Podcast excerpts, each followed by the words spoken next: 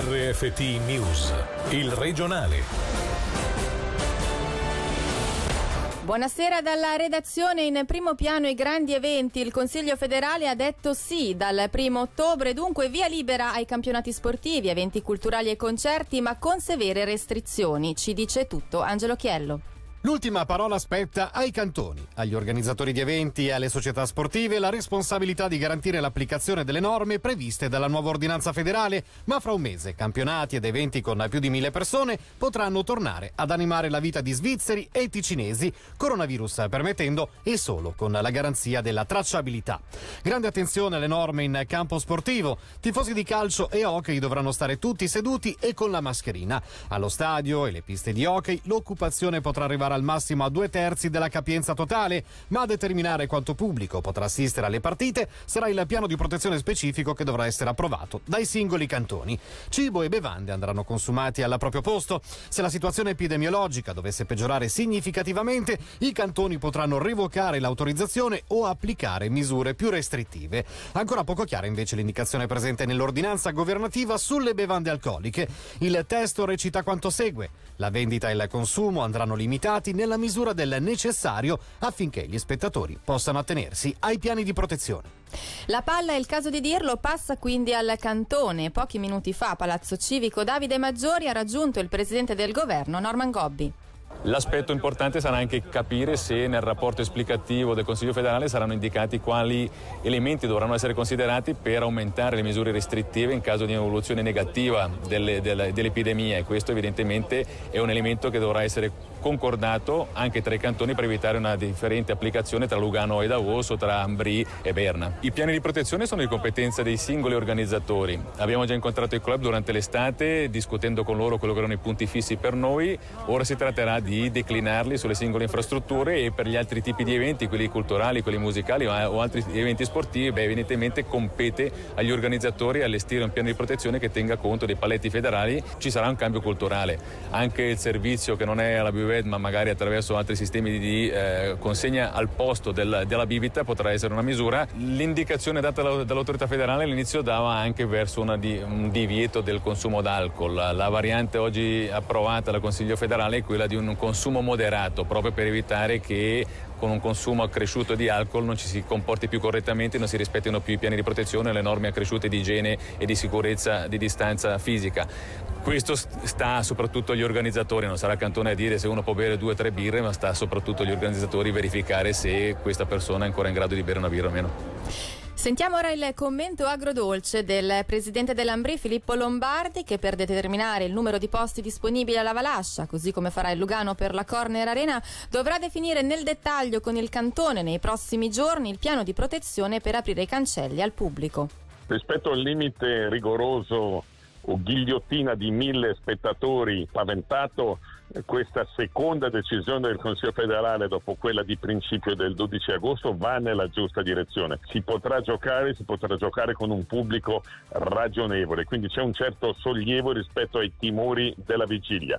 D'altro canto è vero che avendo speso centinaia di migliaia di franchi per trasformare gli spalti in tribunette provvisorie con eh, posti seduti numerati, poterne usare solo una parte dispiace. Per quanto riguarda il numero di eh, tifosi che potranno seguire le partite, non c'è ancora una cifra esatta, la si discuterà nei prossimi giorni con il cantone sulla base del piano delle tribunette provvisorie che installeremo. È evidente che l'Ambrì è il più penalizzato di tutti i club di Lega Nazionale, tanto per cambiare, perché la Valascia ha una percentuale molto alta di posti in piedi di cui due terzi già si perdono mettendo delle tribunette provvisorie con posti seduti e se poi non si possono utilizzare interamente queste tribunette c'è un'ulteriore riduzione. Sappiamo che avremo una stagione difficile anche sul piano finanziario, per cui ci vorranno dei risparmi a diversi livelli, ci vorrà un aiuto come al solito da parte dei nostri sostenitori e infine si spera ci sia anche qualche misura pubblica di, di, di, sostegno visto il problema creato da queste restrizioni. Sul fronte bianconero Lugano Hockey conta di accogliere 3.300 tifosi. Sentiamo il CEO del Lugano Marco Verder. Diciamo che siamo sicuramente felici per questi 66% che in qualche modo ci danno sollievo.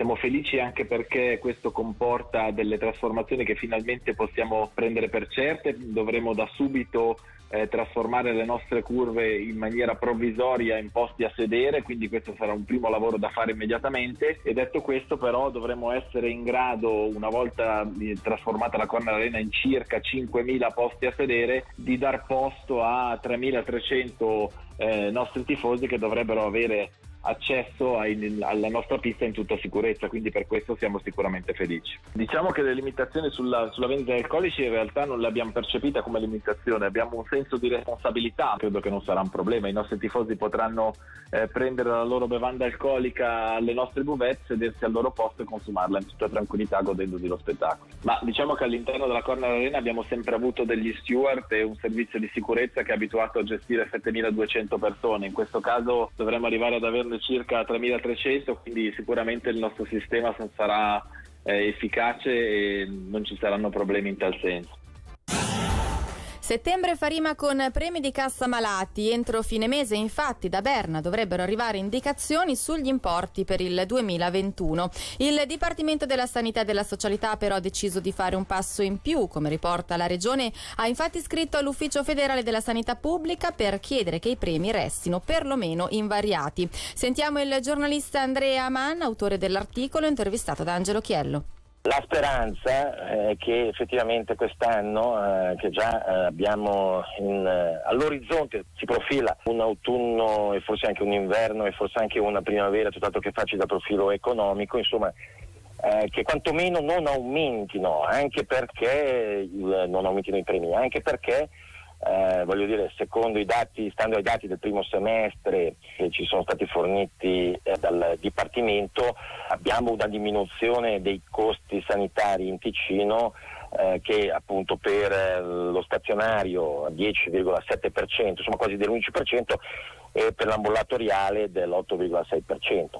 Ora, tenuto conto appunto di questo calo significativo dei costi sanitari in Ticino e tenuto conto anche delle riserve delle casse malati, insomma si spera che perlomeno i primi 2021 non aumentino perché altrimenti non si sa bene come uscire da questa spirale. Ecco.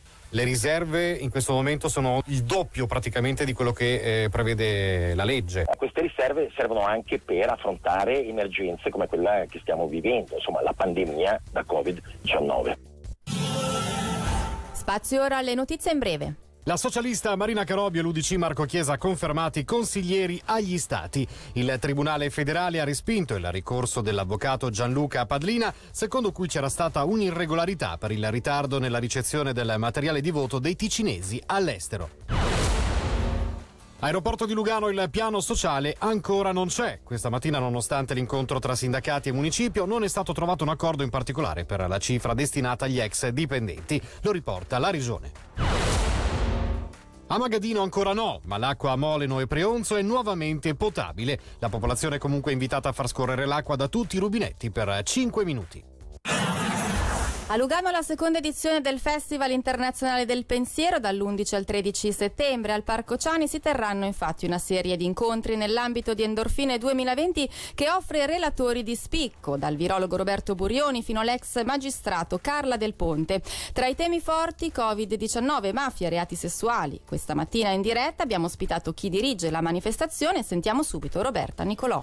Questo è un festival che vuole stimolare queste endorfine, me lo vuole fare con il dialogo, la riflessione, anche il confronto, perché no, ci sta e lo vuole fare chiaramente in maniera positiva. Apriamo proprio con un grande nome, un volto direi del, del Covid-19 che è Roberto Burioni, lo abbiamo imparato a conoscere in questi lunghi mesi e sarà a Lugano per raccontarci chiaramente il suo punto di vista su questa pandemia e su questo 2020 così incerto. Chiaramente noi avevamo già un cartellone pianificato alla fine di febbraio territorio che è stato sconvolto. È stato un continuo quotidiano di rinunce da parte di ospiti, quindi cercare delle soluzioni alternative, conferme, non da ultimo purtroppo proprio in queste ultime ore Adriana Faranda e Agnese Moro, che tra l'altro erano due protagoniste di un um, attesissimo appuntamento, ci hanno comunicato che proprio per la ripresa dei casi di Covid nel Lazio i loro medici le hanno vivamente sconsigliate di muoversi. Abbiamo dovuto, ahimè, rimandare al prossimo anno. Sono limitati i posti, bisogna assolutamente iscriversi, lasciare tutti i propri dati endorfine.site.